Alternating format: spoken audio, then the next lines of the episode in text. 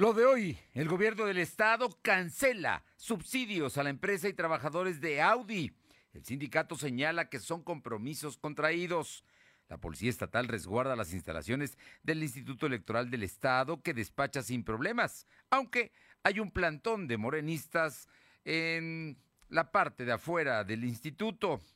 La Benemérita Universidad Autónoma de Puebla se prepara para regresar en agosto a laboratorios y prácticas esenciales. El gobernador adelanta que el próximo lunes hará anuncios sobre el regreso a clases. La temperatura ambiente en la zona metropolitana de la ciudad de Puebla es de 24 grados. Lo de hoy te conecta. Hay bloqueos en el puente internacional. Está pidiendo el apoyo de la policía. Noticias, salud, tecnología, entrevistas, debate, reportajes, tendencias, la mejor información. Lo de hoy radio, Lo de hoy radio con Fernando Alberto Crisanto. ¿Qué tal? ¿Cómo está? Muy buenas tardes, es un gusto saludarle. Gracias por estar con nosotros una vez más en Lo de Hoy Radio y por supuesto acompañarnos en los próximos 58 minutos que le estaremos informando. Ha sido un jueves muy intenso con muchas, con muchas actividades y entre otras cosas eh, creo que aquí también... Eh, le iba a comentar que habitantes de Santa Rita Tlahuapan lincharon a presuntos delincuentes. La policía los rescata y uno de ellos fallece en el traslado al hospital. Esto ocurrió el día de hoy y son las escenas dramáticas que se, que se tienen y que, bueno, pues son muy, muy fuertes estas cosas están pasando. Además, déjeme contarle que el presidente de la República ya dijo que en dos semanas se va a vacunar con AstraZeneca. Así es, así es que ya lo estaremos viendo y Puebla está dentro de los estados de la República con mayor eh, trata de personas. Un número es muy grande, especialmente de mujeres y especialmente de niñas. Es un asunto delicado que hoy se dio a conocer por parte de la Subsecretaría de Gobernación encargada de los derechos humanos. Ah, gracias, gracias a todos los que nos sintonizan en ABC Radio, aquí en la capital poblana, en el 1280 allá en la región muy grande, muy importante de Ciudad Cerdán, en el 93.5, la que buena en la Sierra Norte de nuestra entidad, en el 92.7, eh, allá en la Sierra también, en el 570, y al sur del estado, en Izúcar de Matamoros, La Magnífica, en el 980. Gracias, gracias a todos ustedes por acompañarnos y también a quienes lo hacen a través de las redes sociales, en Facebook, Twitter, Instagram, YouTube, Spotify, como LDH Noticias, y también en Telegram, como lo de hoy Noticias. Eh, además, nuestra plataforma que es www.lodehoy.com.mx. Y vámonos de inmediato con información importante porque el tema Audi en la semana eh, se empezó a conocer que los trabajadores estaban llegando con retrasos de hasta dos horas. ¿Sí? ¿Por qué? Pues porque ya no pasaban por la autopista, sino se tenían que ir por la federal, el trayecto es más largo y si hay accidentes, choques, lo que sucede en las carreteras, pues imagínense, tardan aún más en llegar a su destino, que es su trabajo. Bueno, pues la empresa que se encarga de los traslados dijo que ya no estaba funcionando las tarjetas por las cuales de pago. Esas tarjetas las pagaba el gobierno del estado. Bueno, hoy el gobernador ya dijo, no se les va a dar más subsidio para pagar esas tarjetas porque se le pagaba a todos los trabajadores de Audi, a los que se van por sus propios medios, que son muchos de los funcionarios y empleados, y a los que se van en las unidades de transporte eh, para los obreros. El asunto es que el gobernador dijo son 800 millones de pesos al año, tema que habían hecho otros gobiernos, pero nosotros ya no lo vamos a hacer. Así lo definió el gobernador y yo creo que este es uno de otros subsidios que va a retirar a la empresa Audi. Silvino Cuate, ¿cómo estás? Muy buenas tardes. ¿Qué tal? Muy buenas tardes. Efectivamente, como le acabas de adelantar, el gobernador Miguel Barroso Huerta dio a conocer que su administración no va a renovar el subsidio de casetas con la empresa Audi, ya que ese apoyo le costaba al gobierno de Puebla más de 800 millones de pesos. En conferencia de prensa, Barroso Huerta fue cuestionado por las últimas acciones del Sindicato Independiente de Trabajadores de Audi a solicitar el subsidio en el pago de las casetas para que los trabajadores puedan desplazarse de Puebla a San José Chiapas sin ningún costo. Ante esa pregunta, Barroso Huerta argumentó que desde que se instaló la empresa Audi en la ciudad se llenaron de preventas. Entre los subsidios se encontraron el tema de pasaje de empleados que iban de Puebla a San José Chiapas. Y bueno, esto por tema de trabajo. Sin embargo, su administración no renovará este pago debido a que este apoyo solo fue impulsado por el arranque de la empresa en sus primeros años. Por ello, decidió que eh, por la pandemia en su administración eh, tiene que cumplir otras necesidades, principalmente del sector más marginado, y bueno, ese subsidio ya no va a estar en las posibilidades para que se esté pagando. Escuchemos parte de lo que mencionó el gobernador. Esas condiciones ya concluyeron y no vamos no vamos a renovar más subsidios. Quien trabaja en ese lugar, o sea, todo eso fue, fue para impulsar el arranque. Y ya, ya está la planta arrancada. No podemos seguir. Se crearon ficciones bueno, como lo que vamos a escuchar, el gobernador señala que ante el escenario que está atravesando la entidad poblana, pues esto ya no está en sus, en sus posibilidades de que se continúe pagando, ya que considera que es una eh, que es una cantidad muy elevada y eso solo se impulsó al inicio cuando la empresa Audi llegó al estado de Puebla. La información. Bueno, también está lo de la plataforma Audi, ¿no? Que hay un litigio precisamente para no pagarla, ¿no? Un, tema que se hizo con el esquema de la, el sector privado paga la obra y le vas pagando una renta. Esa también el gobernador ha dicho que, que lo van a litigar para no seguirla pagando. Está también el pago de impuestos, ¿no? Que en el caso de los impuestos locales, Audi tiene exenciones. En fin, situaciones que se están dando ya y que el gobernador dijo que se van a retirar a la empresa alemana. Eh, gracias, Silvino. Buenas tardes. Y vamos con mi compañera Alma Méndez, porque los, el sindicato de trabajadores insiste en que estos son beneficios que pues ayudan, les ayudan a ellos en, en el tema de sus traslados, pero también en el tema de sus ingresos. Alma, te escuchamos. Muy buenas tardes a ti y a todo el auditorio de los de Pues te comento que Audi México mencionó que el pago de las tarjetas de peaje para los trabajadores que viajan desde la ciudad de Puebla a la planta ubicada en San José, Chiapa, es un acuerdo establecido por parte del gobierno del estado y la empresa, por lo que esperan una solución inmediata entre ambas partes.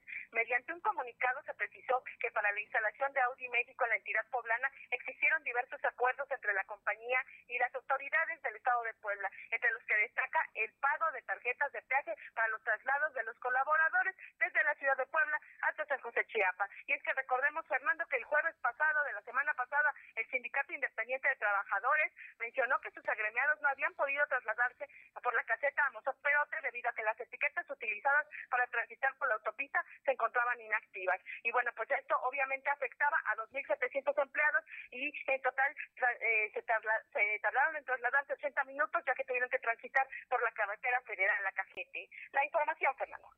Bueno, pues ahí está ya, está el tema, la decisión está tomada por el gobierno, la empresa me imagino que pues buscará la manera de sentarse, platicar con ellos, pero el gobernador ya dijo que no habrá más subsidio. Muchas gracias. Seguimos al pendiente. Son las dos de la tarde con ocho minutos, dos con ocho minutos. El, el día de ayer, como usted sabe, en Morena hay un problema interno. Hay dos grupos, hay dos dirigencias unos consejeros que han nombrado a Mario Bracamonte y otros que han sido ratificados por la dirigencia nacional que encabeza Edgar Garmendia, esta dirigencia estatal. Son los reconocidos y son los que están registrando a los candidatos. Son a través de ellos se conocen los candidatos. Bueno, pues su oposición que la encabeza en la realidad, aunque no aparezca en las manifestaciones, pero es Gabriel Biestro.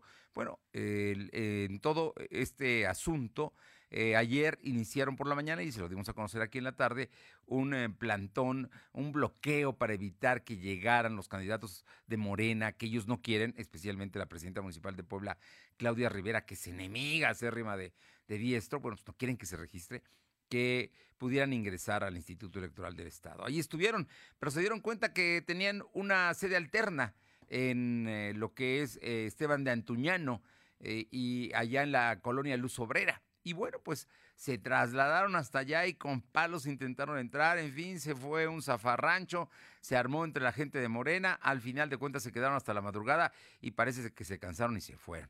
Hoy en la mañana estuvimos muy temprano ahí y ya no había más que basura. Por lo pronto, el asunto es que Morena sigue diciendo que no tiene ningún problema y que sigue registrando sus candidatos porque lo hace por la vía digital, con la asesoría, por supuesto, de su dirigencia. Y por otra parte, bueno, pues eh, el Instituto Electoral del Estado dice que está trabajando normalmente y resguardados por la policía. Platícanos, Aure. Buenas tardes.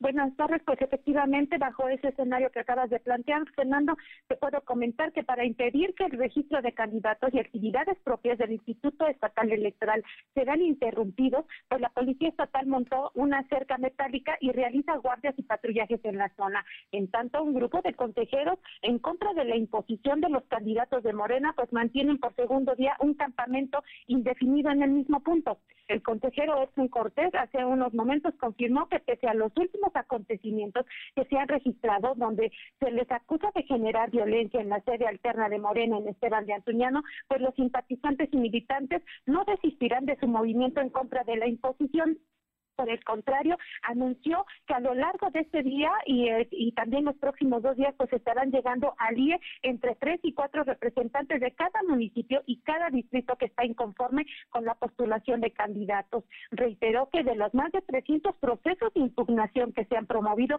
poco más del 50% corresponden a la imposición de candidatos a presidentes municipales y regidurías y el resto, bueno, también a diputados locales y distritales que se están relacionando pues ya con perfiles morenovallistas, panistas y priistas. De lo acontecido, como bien lo decías, Fernando, pues el, el IE solo se ha limitado a mencionar que no cuenta con una sede alterna para realizar los registros de candidatos como se acusaba el día de ayer. Y bueno, pues escuchemos parte de lo que mencionaba Edson Cortés. Efectivamente, las evidencias en, Facebook, en los medios electrónicos, es que eh, Garmendi estuvo y ha estado en esa casa.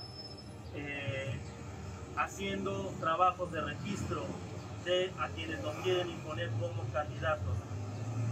Coincidimos con el gobernador en que todo se resuelve con el diálogo y la razón, pero eso, ese diálogo no se ha dado. Llevamos cerca de 20 días esperando a nuestra dirigencia nacional y no se ha dado. Y la dirigencia estatal pues tiene que andar escondida porque sabe que no tiene la calidad moral para salir de frente, hablarle a su militancia y a sus consejeros, que ya los hemos desconocido, y estamos dispuestos al diálogo. Aquí estamos, nosotros sí damos la cara y continuaremos con la lucha y continuaremos en Morena y defendiendo nuestro partido con candidatura o sin candidatura, porque lo hemos hecho por más de 10 años en Morena. Bueno, como bien escuchamos, los consejeros seguirán manteniendo guardia en el lugar y por ello el IE comunicó a los partidos que podrán hacer lo concerniente en las oficinas para registrar, bueno, las oficinas centrales del instituto, así como en los 26 consejos distritales locales y consejos municipales, teniendo como fecha límite pues al 10 de abril en un horario de 9 a 8 de la noche y el día 11 de abril, que es el día último, de 9 a 24 horas, Fernando. Hace rato dije que era el día 13, no, es el día 11 de abril, el día que se vence. Hoy estamos a 8, o sea que se vence este fin de semana. El domingo es el último día para registrarse. Pero también lo pueden hacer eh, los registros en línea, ¿no? No tienen que ser presenciales. Efectivamente, también se tiene esa autorización de hacerlo en línea, precisamente de ahí la sorpresa que se llevaron el día de ayer por los consejeros que están inconformes con la con esta asignación de candidatos y por ello es que reclaman que se está haciendo en los escrito. Sin embargo, eh, bueno, de acuerdo a la ley electoral sí se permite hacer este registro en línea, Fernando. Y acaba Morena de mandar, Edgar Armenia mandó un comunicado hace unos minutos, acaba de llegar, en el que dice que no hay ningún problema, más allá de estos incidentes, ellos van a seguir registrando a los candidatos. Así es que esa es la historia de Morena. Te agradezco muchísimo. Gracias. Y precisamente el gobernador habló de Morena, pues es su partido, digo, y él, él tiene una opinión al respecto y los llama al diálogo, lo que parece que está totalmente roto. Te escuchamos, Silvino efectivamente, como lo, adelantaste, después de que consejeros estatales y militantes de Morena protestaron en la dirigencia alterna, en donde estaban realizando los preregistros de candidatos a diputados locales y municipales, el gobernador Miguel Barroso Huerta exhortó a los actores políticos a que los asuntos los resuelvan a través del diálogo. Barroso Huerta dijo que se deben encontrar soluciones políticas y dialogar, ya que de no discutir este tema, las diferencias en conformidades no se podrán resolver. Señaló que ser dirigente es una tarea muy compleja y desgastante, ya que tienen que hablar con todos los involucrados para que este tipo de acciones no ocurran. El Tribunal Poder Ejecutivo aseguró que su administración garantizará el funcionamiento de las organizaciones del orden público sin que los conflictos internos de Morena influyan. Escuchemos parte de lo que mencionó. Yo exhorto a que todos los asuntos de la política se resuelvan haciendo política. Sí, claro que sí. Y ahí tanto las, los dirigentes eh, estatales de Morena como todos quienes tengan interés en plantear eh, temas de candidaturas deberían sentarse a dialogar. Como lo comentamos, eh, hasta el momento es, esta manifestación pues se mantendrá y lo principal, lo que se busca es impedir que la alcaldesa con licencia Claudia Rivera y Banco se registre para competir y buscar la reelección. Información. Ahí está ya el asunto. Vamos a ver qué finalmente sucede. Te agradezco muchísimo. Buenas tardes. Y vámonos hasta Santa Rita Tlahuapan. Ya está Carol Galindo. Carolina Galindo, mi compañera, que pues qué dramático todo lo que se vivió con estos presuntos robacoches, ¿no? Uno de ellos ya incluso falleció después del linchamiento. Caro, buenas tardes.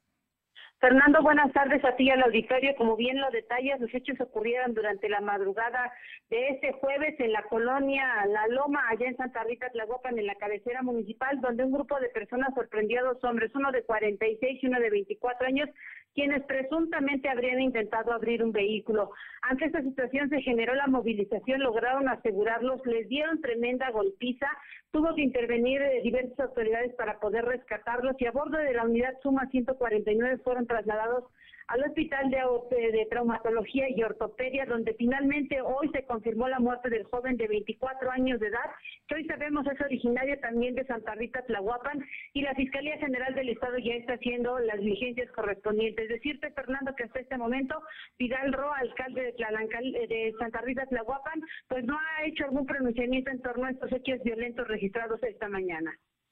Bueno, son de Tlalancaleca uno de ellos y se supone que iban a robar una camioneta, ¿no? De acuerdo a los primeros reportes, esto iba a ocurrir. Los dos son originarios de Tlahuacan, los dos. los dos son originarios de Tlahuacan. O sea que son vecinos, seguramente alguien los conocía, ¿no? Seguramente, Fernando, pero pues ahí está la situación que se vive en Tlahuapan. Muchas gracias. Gracias.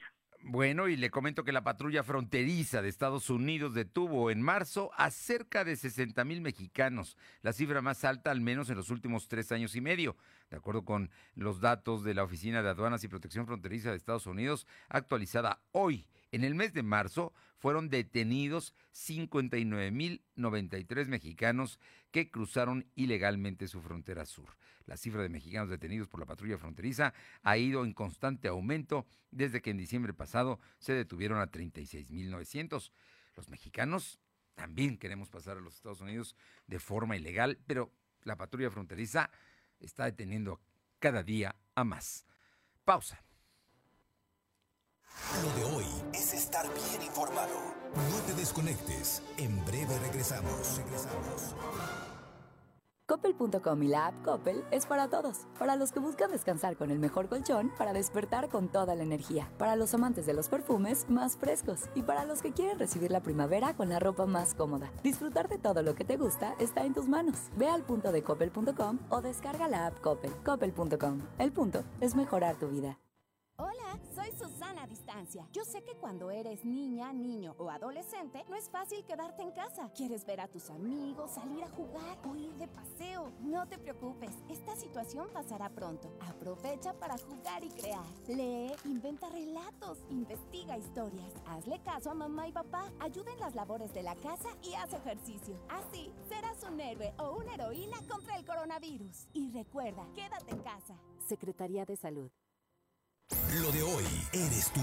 Tu opinión nos interesa. Deja tu mensaje vía WhatsApp al 2223 2375 83. Comparte tus imágenes y tus reportes por Telegram al 2223 2375 83.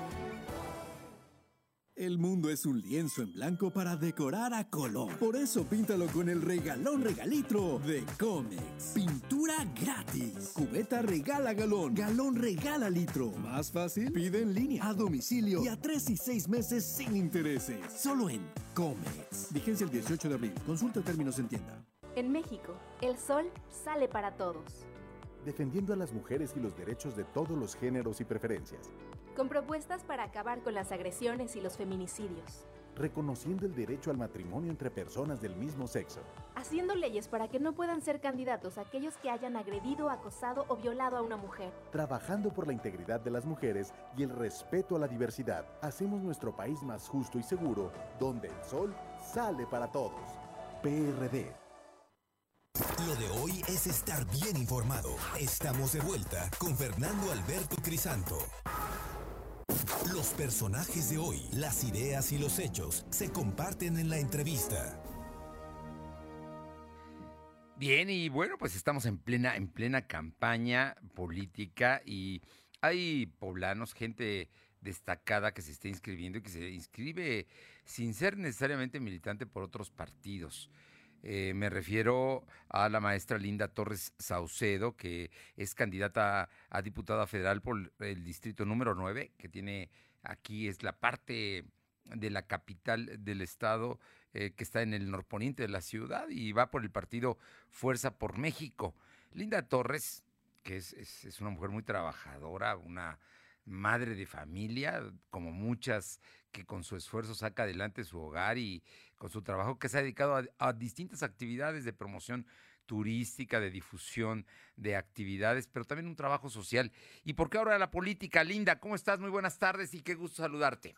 Hola, mi querido Fer, buenas tardes, gracias por la invitación. El gusto es mío, saludo a tus radioescuchas y como lo acabas de decir, pues ahorita por la política, eh, por la parte, eh, bueno, primero quiero decirles que Linda Torres, pues como tú ya lo dijiste, empresaria, soy activista desde hace muchos años, jamás me había dedicado a la política, pero dentro de mi labor filantrópica como reina de belleza que va más allá de algo frívolo, me he dado la oportunidad de representarla a México en el sector turístico, que es una de las principales derramas económicas en este país.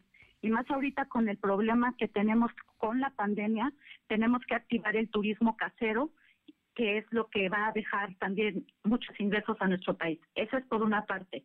¿Por qué participar ahora en la política? Pues yo creo que en los cambios como en todo el mundo y en el país nos obligan a los ciudadanos a ya no dejar tomar, a ya no dejar en otras manos lo que es nuestra propia responsabilidad, así como cuidar a nuestro estado, nuestro bellísimo país y por el bienestar y el futuro de nuestros hijos, porque bueno, también soy mamá de un adolescente de 16 años. Linda Torres, Cuéntanos, eh, Fuerza por México te invita a participar. ¿Por qué te sumas? ¿Qué te, ¿Qué te, llamó la atención de Fuerza por México como partido para integrarse? Que por cierto, el día de ayer eh, lanzó la candidatura de Rafael Moreno Valle Buitrón para presidente municipal de Puebla. Entonces me imagino que en, en algún momento van a hacer campaña juntos. Así es, por supuesto, vamos a ir de la mano con Rafa. Y pues lo que me llama la atención de Fuerza por México es el apoyo y que le dan a las mujeres, a los niños, a los jóvenes y también a nuestros abuelitos, porque es una parte que hemos tenido muy olvidada y yo creo que es la gente que ha construido este país y que merecen todo nuestro respeto y nuestra admiración. Y últimamente, la verdad, muchos jóvenes ven esa, eh, a los abuelitos como, pues, con faltas de respeto, ¿no? Y Fuerza por México quiere ayudar a la mujer a impulsarse más entonces ellos me hacen la invitación yo digo, bueno, ¿por qué no? Si ya nos quejamos tanto de los políticos, yo no soy política, soy una persona trabajadora, honrada, entonces digo, ¿por qué no entrar y competir por, pues, para hacer cumplir nuestras leyes, no poder legislar a favor de los poblanos? Linda, eh, propuestas muy concretas que tengas para, para tus electores del de el distrito número 9 que está aquí en la capital poblana? Bueno, claro, he, detectado las principales necesidades de nuestra gente. Por supuesto, el hambre es una de las primeras, la salud, el bienestar y el trabajo y la seguridad.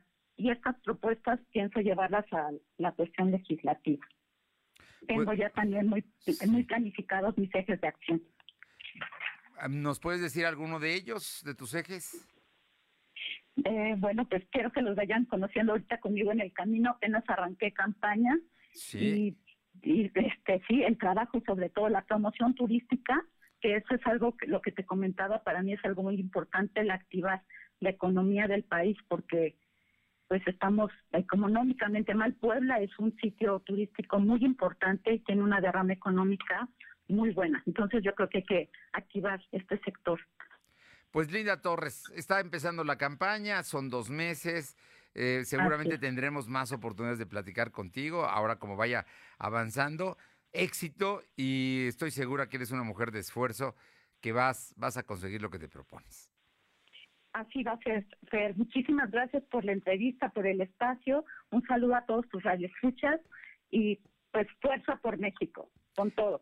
Linda Torres Saucedo, candidata a diputada por el Distrito Federal número 9, que tiene aquí en la capital poblana su está eh, ubicado aquí en la capital, va por el partido Fuerza por México y nuevamente te deseo suerte. Un fuerte abrazo. Gracias, Fer. Un abrazo, bonito día. Gracias. Son las 2 de la tarde con 25 minutos, 2 con 25 minutos. Vámonos con mi compañero Silvino Cuate, que tiene información de la Secretaría de Salud. El registro no baja el tema de los contagios de la pandemia. Silvino. Comentarte que la Secretaría de Salud registró 175 nuevos casos de coronavirus. En comparación con los datos de ayer, son 5 casos más.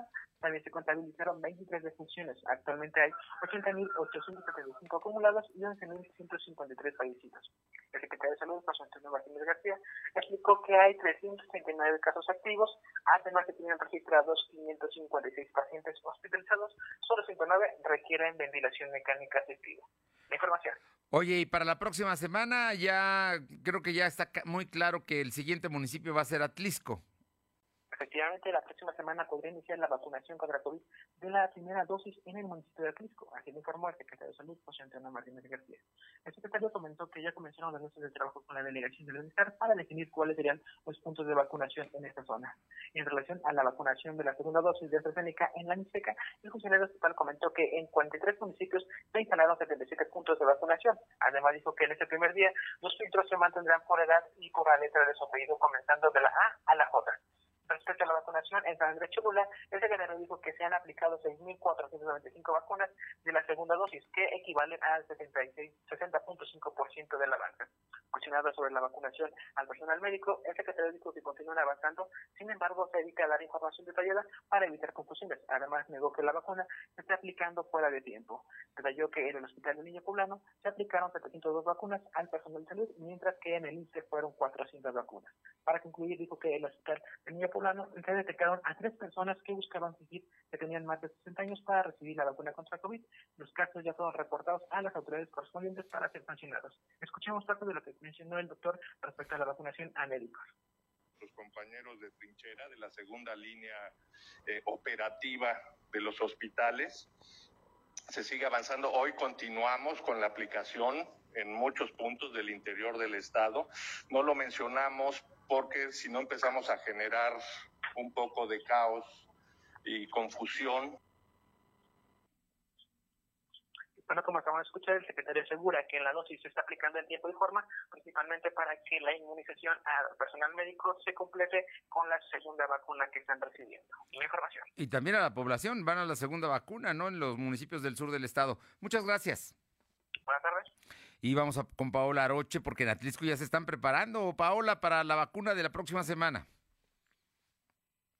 Sí, efectivamente, después de que se diera a conocer de que existe la posibilidad de que para la próxima semana, a mediados de esta próxima semana, probablemente llegue la vacuna al municipio de Atlisco, bueno, pues autoridades municipales ya se han puesto a trabajar y es por ello que serán un total de nueve puntos, se establece para la vacunación y de esto se, se, se tenga una atención rápida para toda la gente. Esto es lo que comenta el doctor Jorge Pineda siguientes puestos que propone el ayuntamiento sería eh, eh, la localidad de Achocopan, la otra sería la escuela Belisario Domínguez en Metepec. El otro punto sería importante mencionar que sería la infraestructura que cuentan las canchas del Alfonsín, de, perdón, de la, la Carolina. El otro punto sería el cuartel ¿sí? la unidad del cuartel. De otra sería la propuesta de lo que es la escuela este, Mechoro Campo. Y la otra propuesta, que es también muy importante, sería la, el, el centro expositor o el centro de convenciones La otra propuesta sería la cancha del Infonavit que abarcaría las zonas, las colonias de la Benito, eh, y es que hay que recordar que la semana pasada corría este rumor de que ya se comenzaría con la entrega de estos eh, tickets o de este mm, eh, vale para que la gente pueda eh, obtener esta vacuna, por lo que se descartó totalmente. Hoy se da a conocer por parte de las autoridades estatales que será para la próxima semana y ante ello y para evitar aglomeraciones en un solo punto se han destinado estos nueve lugares para que se pueda hacer la aplicación de la vacuna. Entre ellos eh, destaca lo que sería la zona de Ashokopan, que abarcaría San Pedro Benito Juárez, lo que es eh, todas estas comunidades aledañas a las faldas del volcán Popocatépetl.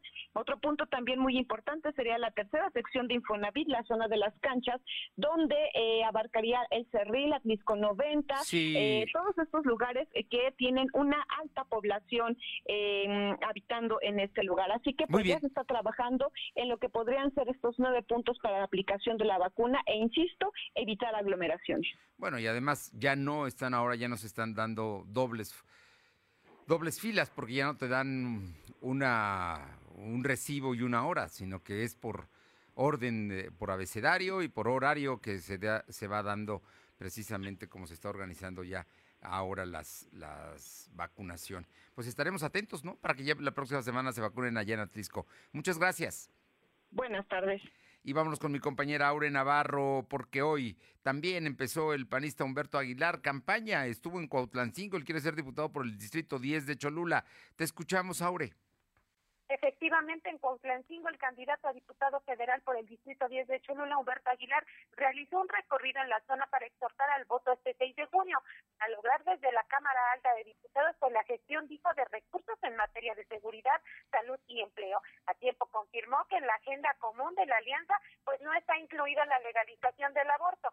Refirió que el trabajo de los candidatos a diputados federales por esta alianza van encaminados a temas como la defensa de los derechos humanos y del fortalecimiento de los poderes judiciales, pero de igual forma cada partido, pues dijo, tiene su agenda particular. En este recorrido estuvo presente el líder del PRD, Carlos Martínez Amador, del PRI, Néstor Camarillo, y de la dirigente estatal del PAN, Susana Huerta. Esta última destacó que solo con el Tigre Aguilar los poblanos podrán estar seguros de tener abasto de medicamentos tan urgente por estar en emergencia sanitaria por COVID-19. Escuchemos parte de lo que dijo Humberto Aguilar en su mensaje. Teníamos que conformar un logo en donde se mezclaban colores y todo. Y en la boleta electoral era una confusión y en la promoción del voto era muy complicado decirle, ven y vota por mí, que soy el candidato del PAN, pero voy en la coalición. Ahora está muy fácil. Díganles a los panistas que voten por el PAN como bien escuchamos, el candidato en su tercer día de campaña pues aseguró que a lo largo de este mes estará realizando una campaña cercana a la gente, pero siempre cuidando de la salud, precisamente para evitar contagios de COVID, Fernando. Muchas gracias. Gracias, Y va a la Cámara Baja, quiere ser diputado federal Humberto Aguilar Coronado. Vamos rápidamente Alma Méndez porque ya se prepara la BUA para regresar a clases presenciales o por lo menos a los laboratorios y las prácticas que son tan indispensables para los estudiantes. Te escuchamos, Alma. Gracias, Fernando. Pues comentar que el rector de la UAP, Alfonso Espalzo Ortiz, dio a conocer que a partir del próximo semestre que iniciará en agosto, ya se contempla contar con clases presenciales combinadas con virtuales, que se, que se complementará con la parte práctica de los estudiantes, pues es fundamental en su formación. El académico aseguró que se necesita iniciar progresivamente el regreso a clases, donde la UAP tiene, eh, tiene que considerar diversos factores, por lo que la Comisión COVID y la Comisión de Admisión valoran las mejores opciones para proteger a los estudiantes, sobre todo el área de la salud, donde la parte clínica es importante y el alumnado tiene que asistir a sus laboratorios.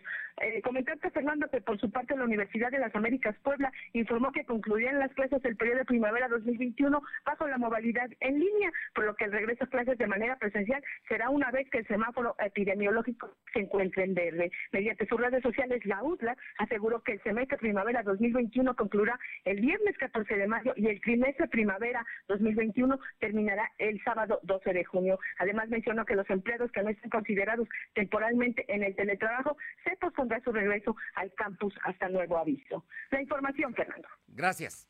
Son las 2 de la tarde con 34 minutos, 2.34. Lo de hoy es estar bien informado. No te desconectes. En breve regresamos. Regresamos. El mundo es un lienzo en blanco para decorar a color. Por eso píntalo con el regalón regalitro de Comex. Pintura gratis. Cubeta regala galón. Galón regala litro. Más fácil, pide en línea, a domicilio y a tres y seis meses sin intereses. Solo en Comex. Vigencia el 18 de abril. Consulta términos en tienda. Duele todo lo que estamos viviendo. Duele hasta el alma. Pero si algo tenemos las y los mexicanos, es que siempre nos unimos y salimos adelante. Así que no importa si odias la política, lo que realmente importa es sanar a México. Sanar los trabajos perdidos, la inseguridad, los centros de salud. En RSP queremos sanarte a ti. RSP, sanar a México. Visita redes sociales progresistas.org. Lo de hoy es para ti. Conéctate a www.lodehoy.com.mx y suscríbete para recibir la mejor información en tu email. Coppel.com y la app Coppel es para todos. Para los que buscan descansar con el mejor colchón, para despertar con toda la energía. Para los amantes de los perfumes más frescos. Y para los que quieren recibir la primavera con la ropa más cómoda. Disfrutar de todo lo que te gusta está en tus manos. Ve al punto de coppel.com o descarga la app Coppel. Coppel.com. El punto es mejorar tu vida. La vacunación en México está avanzando. Cada día son más las doctoras, enfermeros y adultos mayores que ya se protegieron contra el COVID-19. En Morena sabemos que la salud del pueblo es primero. Por eso donaremos la mitad de nuestro presupuesto para comprar más vacunas y sigan llegando de forma gratuita a todo el pueblo de México. Porque la salud es un derecho, no un privilegio. Morena, la esperanza de México. Lo de hoy es estar bien informado. Estamos de vuelta con Fernando Alberto Crisanto. Son las 2 de la tarde con 37 minutos. Alma Méndez, cuéntanos, los trabajadores del sector salud están exigiendo que los vacunen y que les paguen el bono COVID. Te escuchamos, Alma. Bueno, a ver, vamos a ver si ya está en la línea. Estaba ya en la línea. Ya está en la línea, Alma Méndez. Te escuchamos, Alma.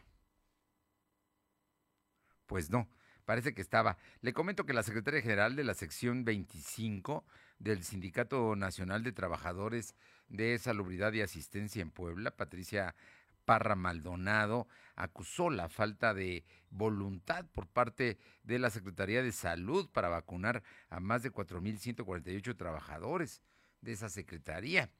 Además de que eh, pidieron el bono COVID. Ya nada más dinos, ¿qué va a pasar con el bono COVID que piden los trabajadores de salud, Alma?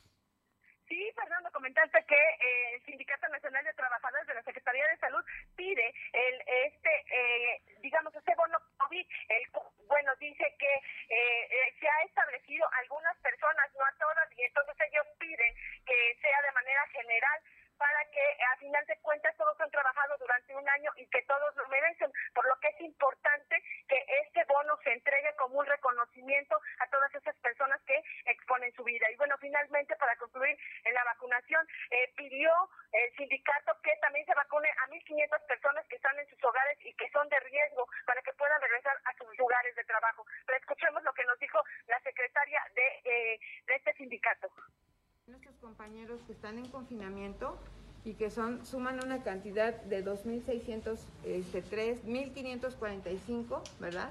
Este, son los que están en activo y están sin ser vacunados todavía, ni una, ni, ni una primera ni una segunda dosis.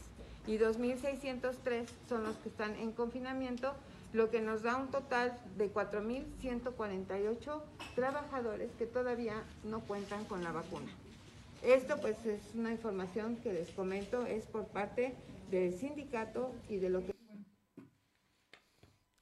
Finalmente, Fernando, te comento que en caso de que no les hagan caso a estas peticiones, realizarán protestas de brazos caídos, pues no desean afectar a la sociedad en tiempos de crisis de salud. La información, Fernando. Estás hablando de que son los trabajadores del sector salud, estás hablando de médicos, de enfermeras, de camilleros, de eh, afanadoras, afanadores, estás hablando de gente de laboratorios, de la gente de las oficinas, o sea que no es no es cualquier, es un sector muy muy importante y de alguna manera pues todos han estado involucrados en la atención de la pandemia, ¿no? Ese es el tema. Así es, Fernando, eso es lo, precisamente lo que nos comentaban. Todos, todos los que están en un hospital precisamente están expuestos y es por eso que están pidiendo la vacuna. Pues al final de cuentas ellos están atendiendo a todas las personas y también a las personas que llegan contagiadas. Bien, muchas gracias, Alma. Seguimos al pendiente. Tenemos a Silvino Cuate. Vamos con mi compañero Silvino Cuate para que nos comente, porque el día de ayer la Suprema Corte de Justicia de la Nación eh, resolvió darle al ayuntamiento la suspensión eh, a la controversia que tenía con el gobierno del estado para el tema del control de la seguridad pública. La verdad es que el ayuntamiento pues sigue siendo la seguridad está bajo su responsabilidad, aunque el gobierno del estado también hace la parte que le toca. Vamos con Silvino Cuate que tiene los detalles. Silvino.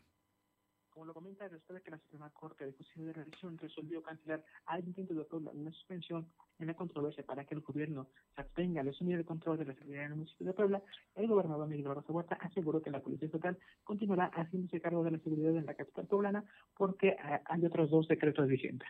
El mandatario poblano explicó que esta resolución se dio únicamente para el primer decreto emitido que tenía como vigencia y donde se eh, establecía el nombramiento de Carla Morales como encargada de la Secretaría de Seguridad Ciudadana. Sin embargo, existen dos decretos vigentes donde el objetivo también es que la Policía del Estado sea el cargo de la seguridad en el municipio de Puebla. Cabe recordar que fue el 22 de marzo del 2020 cuando el ayuntamiento presentó un amparo ante la Suprema Corte de Justicia de la Nación para evitar la intervención del gobierno estatal en el tema de la eh, frente a la titular de la Secretaría de Seguridad Ciudadana. Posteriormente, ese 7 de abril, la resolución fue a favor del gobierno municipal. Información. Bien, ¿algo más, Silvino? Toda la información. Gracias. Vamos con mi compañera Aure Navarro, porque hoy hubo declaraciones del dirigente estatal del PRI. Aure.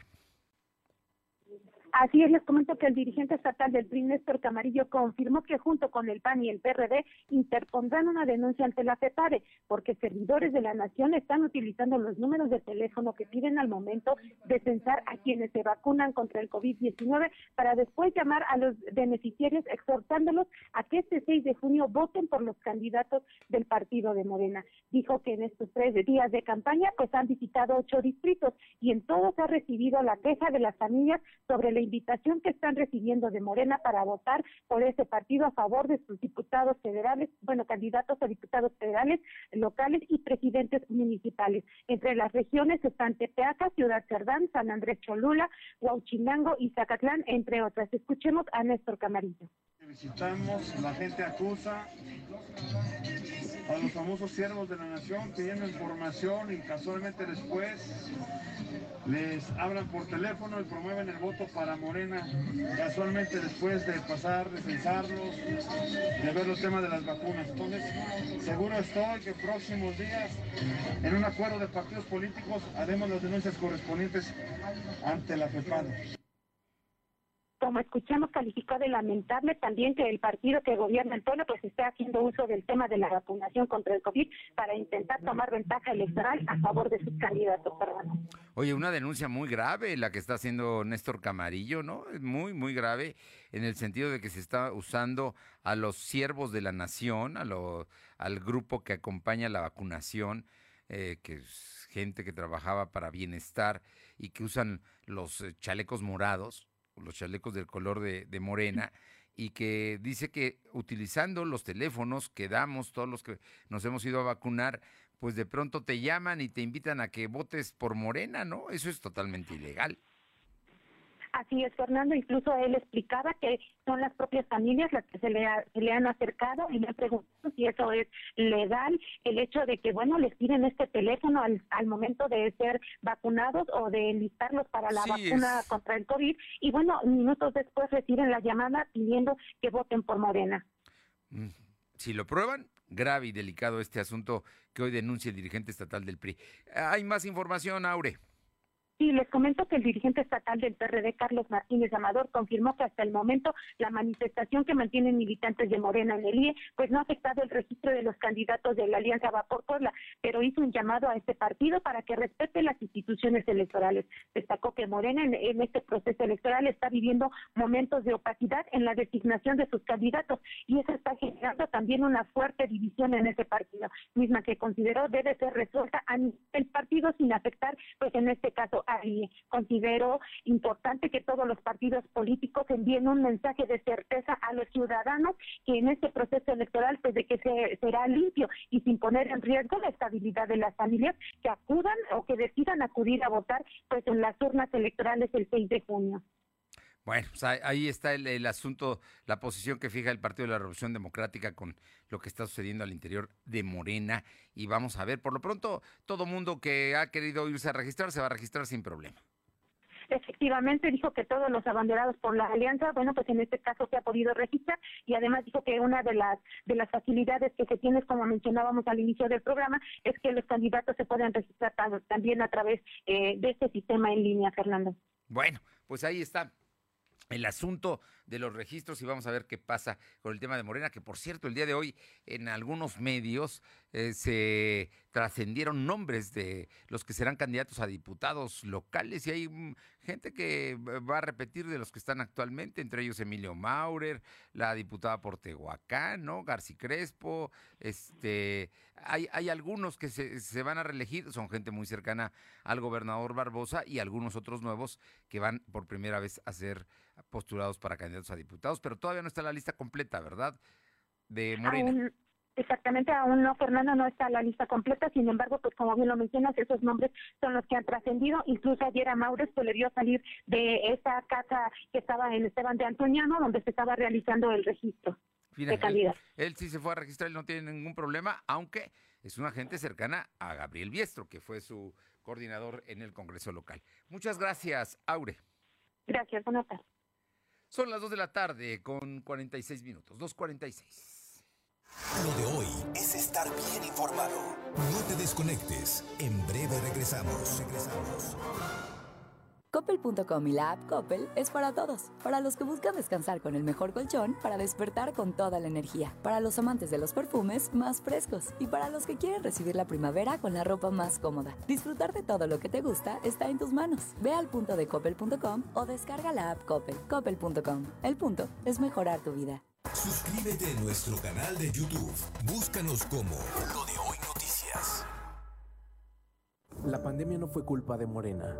No haber reaccionado de forma rápida e inteligente sí lo es. El PAN propone un seguro universal que te proteja de cualquier enfermedad con atención médica y medicinas gratuitas. Exigimos vacunas para todos los mexicanos sin chantaje político. Con el Plan Prevenir, crearemos el mayor sistema de medicina preventiva, registrando y monitoreando pacientes con enfermedades crónicas. Cambiemos. México nos necesita a todos, sanos y fuertes. Vota PAN. El mundo es un lienzo en blanco para decorar a color. Por eso píntalo con el regalón regalitro de Comex. Pintura gratis. Cubeta regala galón. Galón regala litro. Más fácil, pide en línea, a domicilio y a tres y seis meses sin intereses. Solo en Comex. Vigencia el 18 de abril. Consulta términos en tienda. Escúchanos en Spotify. Búscanos como LDH Noticias. Fumaba mucha piedra. Pues no siento nada. Nada más se me olvidan las cosas. Constantemente. No me gusta. A veces me quiero morir. Me quiero morir. Creo en Dios, sí. Mucho. Le pido por todos los de la calle, por la gente, ¿no? Por mi familia, ¿no? por mis hijos, que los cuiden mucho. El mundo de las drogas no es un lugar feliz. Busca la línea de la vida. 800-911-2000. Lo de hoy es estar bien informado. Estamos de vuelta con Fernando Alberto Crisanto. Son las 2 de la tarde con 49 minutos y vámonos, vámonos eh, con mi compañera Luz María Sayas. Y es que, bueno, el día de ayer hubo granizadas y tornados. Cuéntanos concretamente allá en la región de Acatzingo. Luzma, muy buenas tardes. Hola, Hola, ¿qué tal, Fernando? Muy buenas tardes para ti, nuestros amigos de lo de hoy. Bueno, te comento que en Acaxingo, Puebla, fuerte granizada con los vientos sorprendió a los habitantes de la Junta Auxiliar de Villanueva, dejando afectaciones en las viviendas, específicamente en los techos de lámina y de algunos de algunos hogares. También déjame comentarte que el techo de la capilla, se, al colapsarse con tanto granizo, pues lamentablemente cayó, ya que tenía el granizo el tamaño de un cayuco. Una mujer sufrió severas lesiones y fue trasladada para su atención médica, dejando también afectación en la producción. Recordemos que esta región es de tuna y nopal que llegó a partir a la mitad los productos. Lamentable para los productores que les fue esta granizada daños materiales en cultivos y en algunas personas más también crisis nerviosa. Esta situación se vivió el día de ayer aquí en la región de Acaxingo, específicamente en Villanueva, Fernando. Pero esto no fue todo. Déjame comentarte también que en Tecamachalco, Puebla, un tornado, después de que pasó este terrible fenómeno, elementos de protección civil se dieron a, la, idea, bueno, de hacer su recorrido, ya que el municipio fueron afectadas 30 viviendas, 15 de mayor magnitud y 15 de menor magnitud, ya que sus techos también fueron son de lámina y fueron desprendidos por la fuerza de este torbellino. Las personas afectadas no aceptaron pasar la noche en el refugio, optaron por quedarse con familiares y amigos y las láminas se quedaron, eh, bueno, se quedaron entre las copas de los árboles y también se quedaron en los cables de alta tensión. Afortunadamente no hubo otra otra afectación, pero bueno, vaya, el día de hoy se está haciendo ya la reconstrucción de los de los techos. Esto fue lo que nos dieron a conocer de, de los diferentes lugares las personas, los coordinadores de protección civil, en el caso de Tecamachalco, hablamos de, de Francisco Bautista y de Villanueva Rafael, y es que la verdad están trabajando arduamente ahorita con la reconstrucción de los techos en ambos lugares, Fernando. Bueno, afortunadamente no hubo consecuencias que no sean las materiales, ¿no? las personas eh, pudieron salir bien librados de estos dos fenómenos naturales. Una granizada terrible. Solamente una persona fue lesionada, una mujer en Villanueva al colapsarse el techo, pero eso fue todo, afortunadamente. Afortunadamente. Hasta aquí mi regreso contigo. Muy buenas tardes. Gracias, pues tornado, tornado allá en Tecamachalco y granizada terrible en Acatzingo. ¿Qué tal? Son los tiempos nuevos de, del clima.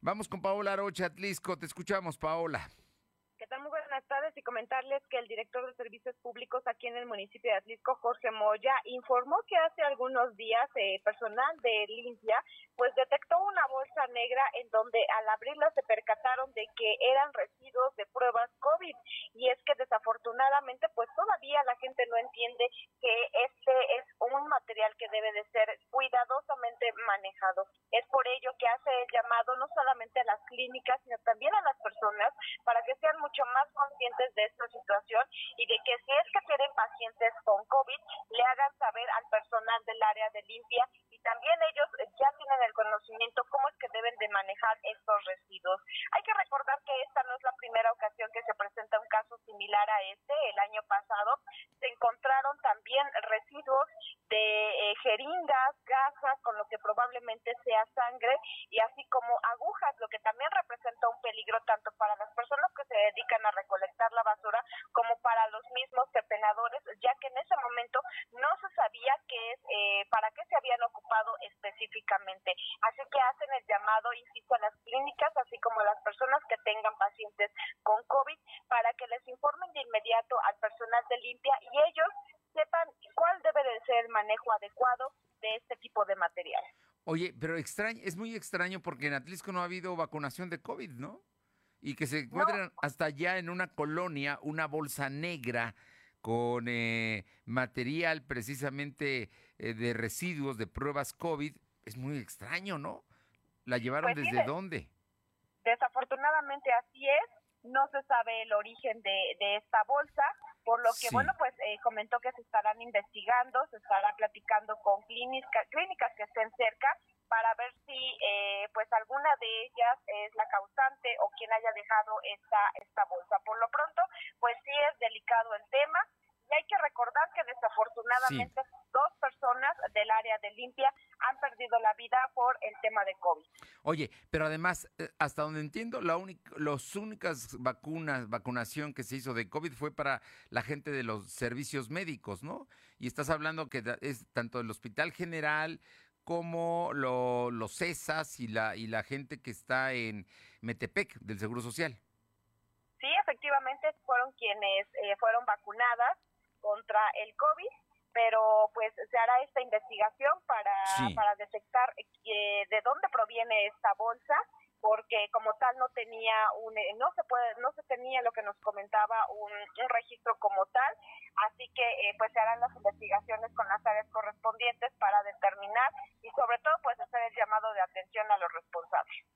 Bien muchas gracias Paula buenas tardes. Bueno y le comento sabe usted quiénes fueron los que se disfrazaron de ancianos para vacunarse allá en la Ciudad de México y que fueron detectados son dos dos personas dos personas pues jóvenes de 30 años aproximadamente. Eh, le digo esto porque hoy en Puebla el secretario de Salud dijo que tres poblanos habían intentado también disfrazarse y pasar como adultos mayores de 60 para recibir la vacuna, lo que no consiguieron. Pero bueno, en la Ciudad de México, Rubén Morales Cerecero, uno de los hombres que fingió ser adulto mayor para lograr vacunarse, es actor y subcampeón del videojuego oficial de FIFA el otro hombre es Cristian Alberto Nieva Gómez, asesor de IA Sports. De acuerdo con investigaciones de la Fiscalía General de Justicia de la Ciudad de México, Rubén es quien presuntamente usó documentos de su papá para vacunarse y le dio los documentos del hermano de su padre, es decir, de su tío, a Cristian Alberto, para que pudieran presentarlos durante la vacunación el 27 eh, de marzo pasado. Rubén Morales Cerecero es subcampeón de la Copa Mundial e Interactiva de la FIFA de 2009. y es hijo de la actriz Aida Pierce y el actor Rubén Morales además ha actuado en series como Decisiones Extremas, como dice el dicho, y en telenovelas como Amor Bravo, además de obras de teatro. ¿Qué tal, eh? Son los que se disfrazaron de mayores de 60 años para que les aplicaran la vacuna allí en la Ciudad de México. Los detectaron y que les dicen, para atrás, joven, ya les habían vacunado, pero ahora van a tener consecuencias legales. Vamos con Janet Bonilla al municipio de Libres. Te escuchamos, Janet. ¿Qué tal, Fernando? Muy buenas tardes para ti, para todo el auditorio. Comentarles que eh, Josefa Juárez Morales, quien es juez del registro civil del módulo del Hospital General de Libres dio a conocer que el día de mañana, viernes 9 de abril, habrá una jornada de rectificación de actas de nacimiento, esto en el Auditorio Municipal de Libres. Dicha jornada concluirá a las 4 de la tarde y va dirigida principalmente a los ciudadanos que han tenido algún problema con su acta de nacimiento y es que a decir de la juez, el mayor problema que enfrentan los ciudadanos en este tipo de trámites es la dirección que está incorrecta o el nombre que tiene algún error. Dicho trámite tardaría un aproximado de 26 días, cuando normalmente son tres meses en los que tarda este trámite, Fernando. O sea que se va a regularizar la gente que tenga problemas mañana. ¿A partir de qué hora y dónde allá en Libres para que tenga el servicio? A partir de las 9 de la mañana, Fernando, en el Auditorio Municipal de Libres, con todas las medidas de sanidad para poder apoyar a los ciudadanos que tienen problemas en lo que refiere a su acta de nacimiento y hasta las 4 de la tarde. Bueno, pues esperemos que mucha gente vaya a arreglar sus temas porque luego no sabes, es un dolor de cabeza para trámites oficiales el hecho de tener algún error, aunque sea una letra ¿eh? en, tu nombre, en tu apellido, es un problema eh, precisamente en el acta de nacimiento. Así es que mm, el registro civil estará mañana en un servicio extraordinario allá en Libres. Muchas gracias, Janet. Buenas tardes, Fernando. Y la regulación del consumo lúdico de la cannabis, sí, de la marihuana, se cayó y apunta a que será discutida hasta septiembre próximo, ya con una nueva Cámara. A pesar de que el Senado ha solicitado tres prórrogas a la Suprema Corte de Justicia de la Nación, la bancada de Morena en el Senado aplazó la discusión hasta el periodo ordinario de sesiones de septiembre próximo lo que dio al traste con la regulación que había propuesto a principios de la legislatura la entonces senadora Olga Sánchez Cordero fue que la Cámara de Diputados eh, alertó la minuta, alteró más bien, alteró la minuta que el año pasado había aprobado el Senado de la República e introdujo cambios que resultaron inconstitucionales. Lo más decente es solicitar un nuevo plazo a la Corte planteó este mediodía el coordinador morenista Ricardo Monreal, quien propuso que lleva la discusión de tan delicado tema hasta septiembre próximo. Con ello, ¿sabe qué? Pues le están dando largas al tema de la marihuana y mire que el asunto está aumentando también la presión política. Gracias por haber estado con nosotros. Es eh, jueves, ya muy cerca del fin de semana. Pásela bien, que le haga lo que tenga que hacer. Cuídese, vamos a cuidarnos. El tema de los contagios no cede y más vale que todos estemos Es muy, muy importante que así suceda. Recuerde usted, hay gente que salió de vacaciones, se tiene que checar, se tiene que cuidar para saber si hubo contagios o no. Es muy, muy importante porque la amenaza de la tercera ola está ahí, presente como amenaza. Nos vamos, gracias y pásela bien. Hasta mañana. Fernando Alberto Crisanto te presentó Lo de hoy radio. Lo de hoy radio. Te esperamos de lunes a viernes, de 2 a 3 de la tarde por esta frecuencia, en la cobertura más amplia a nivel estatal. Y síguenos en internet www.lodehoy.com.mx y en nuestras redes sociales como arroba LDH Noticias. Lo de hoy radio.